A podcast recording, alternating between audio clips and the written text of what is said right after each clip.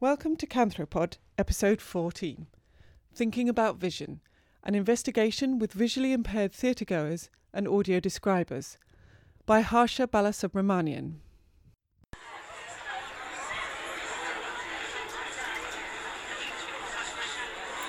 Welcome to this episode of Canthropod. My name is Harsha Balasubramanian. It is October 2015, and I am at the National Theatre in London's West End for the latest production of Jane Eyre, directed by Sally Cookson. I'm here to study audio description, also known as AD, a facility intended to help those with sight loss fully access art and entertainment. It provides commentary on the visual elements in media, including theatre, cinema, museums, and exhibitions. My seat in the National is probably one of the best in the house. It's near the front, where I can best hear the audio description through my headset. Describers sit in a booth, often off the main auditorium, usually beside the technicians, where they have a good view of the stage. They speak the descriptions into a mic, and their speech is relayed to headsets worn by listeners sitting in the audience. More on the practice of audio description later, but for now, as those around me jostle to take their seats and sift through programs, here is a good moment for laying out my aims in this podcast. The act of audio describing has been around for as long as sighted people have tried to verbalize what they see for their sight impaired companions. Inevitably, through these practices, there would have developed some understandings of what vision means and what being unable to see means for visually impaired people and for their relationships with the world. When audio description was formalized and began being offered in the UK during the 1980s, these questions were raised as describers sought to agree on what vision is. In my undergraduate fieldwork, I sought to ethnographically document what happens when describers ask, What is vision? This podcast is a distilled sample of my findings. One product of the formal debate since the 80s is a definition of visual elements like the one given by Royal National Institute for the Blind. Visual elements are the features of a performance which a sight impaired person, quote, might miss if not informed, close quote, such as, quote, actions, style and design of a production, facial expressions, and visual jokes. I will ask whether describers really think about vision in this way. But there's just one thing. Describers rarely, if ever, explicitly question what vision actually means. Instead, they strive to understand vision through considering the experiences and preferences of those without it. As myself a visually impaired person, describers studied me as much as I attempted to study them. Discussing this question with me will be three audio describers and a visually impaired listener whom I have interviewed. Like most of their colleagues, two out of three of the describers I worked with are not connected with a specific theatre. They work from home or from wherever they feel comfortable, and some move around the country. They can be hard to get hold of and hang out with in the anthropological sense. Our chats therefore happened over the phone, resulting in some rather crackly recordings. To ensure that they are heard clearly, my interviewees' lines have been spoken by actors. Audio describers start learning how to identify visual elements from the outset of their career. It is a basic part of their training. The chair of the Audio Description Association in Scotland, Amanda Drollinger, told me There's intensive training on how to watch or look at something and focus just on what is seen and what isn't explained in any other way. This appears to support the definition provided above, namely that visual elements have to be seen and therefore might be missed by those without sight. With that in mind, vision is thought about in terms of the relationship that sight impaired audiences come to have with the performance, that is, one of incapacity, exclusion, and otherness on the former's part. However, as my conversations with describers continued, it seemed that this understanding of vision is only the starting point. There are other ideas that enter the mix. As Roz Chalmers, another audio describer, explains, a description does not simply say what sight impaired audiences would see if they could see. It's really a question of making sure that that person has an opportunity to engage in whichever way they want to engage with the show and decide for themselves. So, visual elements are no longer defined by the fact that sight impaired audiences cannot perceive them.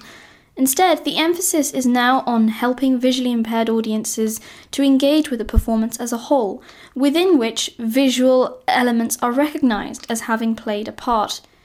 Back to Roz. What we try to do is to say that we need to understand the art. And it's what the art is telling us, not what the person in, you know, row E, seat 29 thinks about it.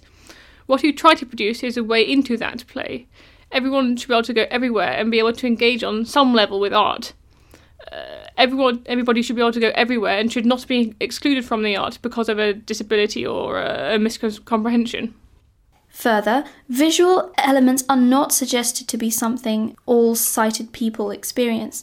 Roz even questions if there can be such a thing as a sighted experience that visually impaired people must match.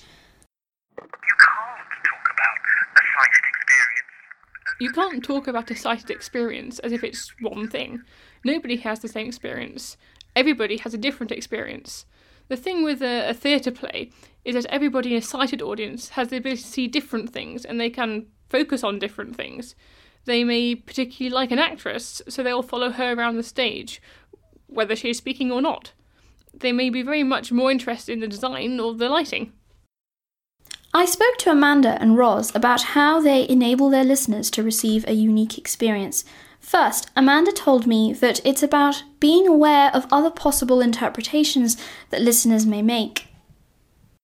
This is also kind of why it's really important for two describers. This is also kind of why it's really important for two describers to always work together in order to write a description.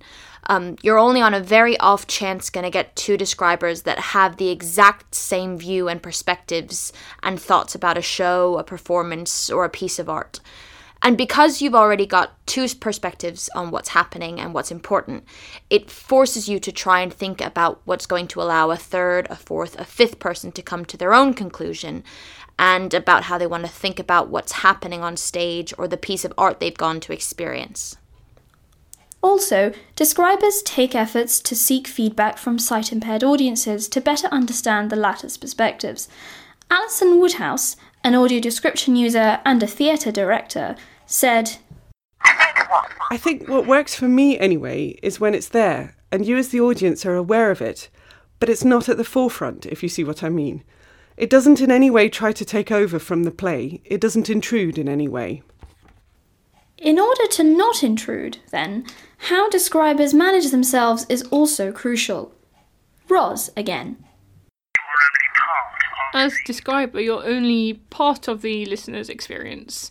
Your role is really to bring that show to them in a manner that they will comprehend.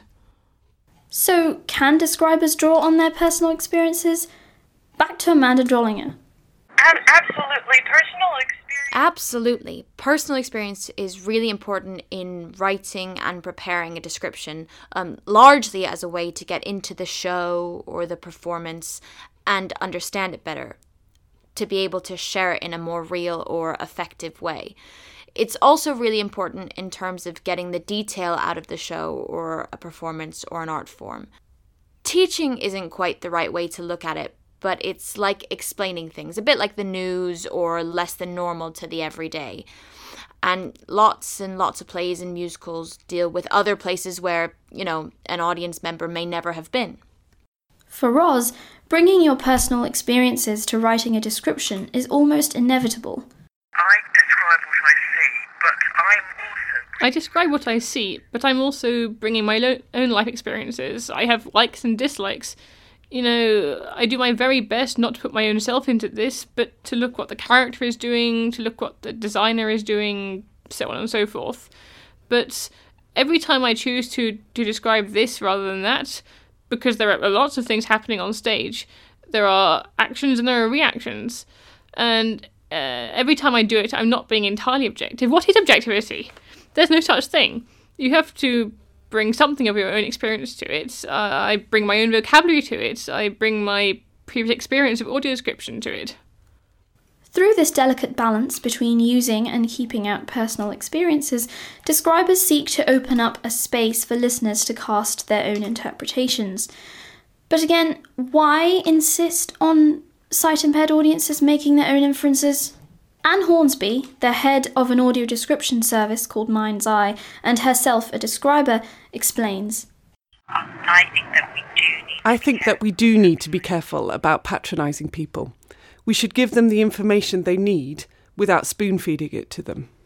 Roz adds, What I try to do is What I try to do is, uh, my mantra is, I don't tell you what to think, I tell you what to think about. Uh, I don't say you must think this about this particular character because I know this or because I've seen the play and I know how he ends up. I try to stay in the moment with that character.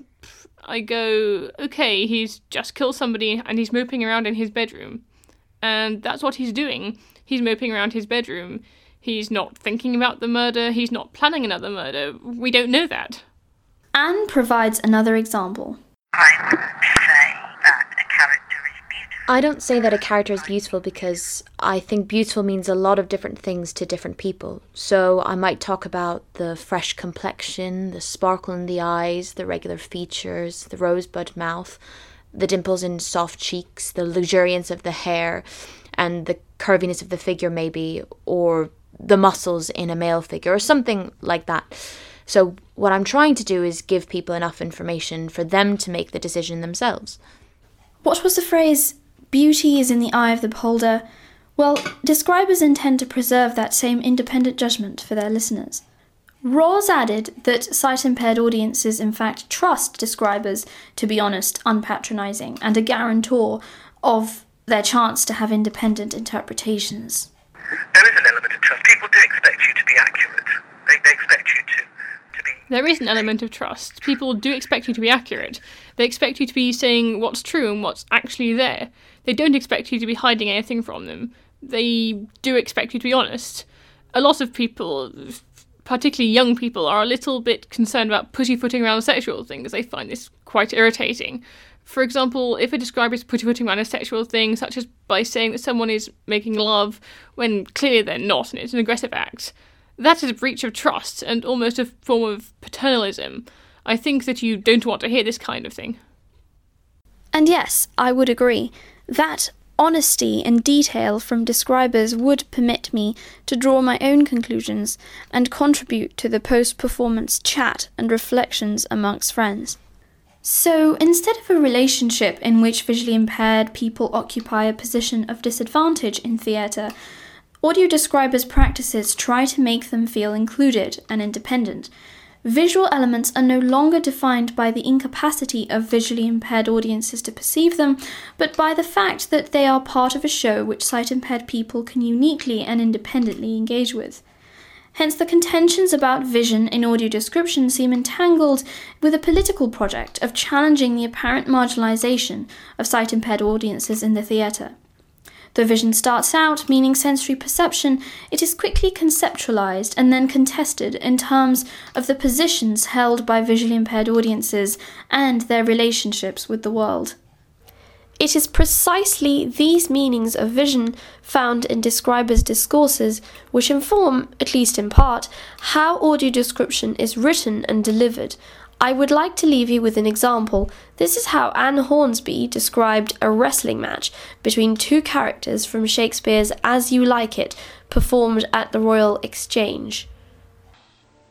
The fighters square up to each other. Orlando tries to grab hold of Charles, who swipes him away. They circle, tense and alert. Orlando tries another hold, but Charles grasps his arm and swings him. Grappling, they pit their strength against each other. Charles headlocks Orlando. He tightens his grip. Charles spins Orlando. He traps the young man's head between his beefy arms, forces him down, and jabs him in the back with his elbow. Orlando staggers, but doesn't fall. Charles gestures for applause. The opponents bounce on the balls of their feet, sidestepping round, eyeing each other, ready and primed.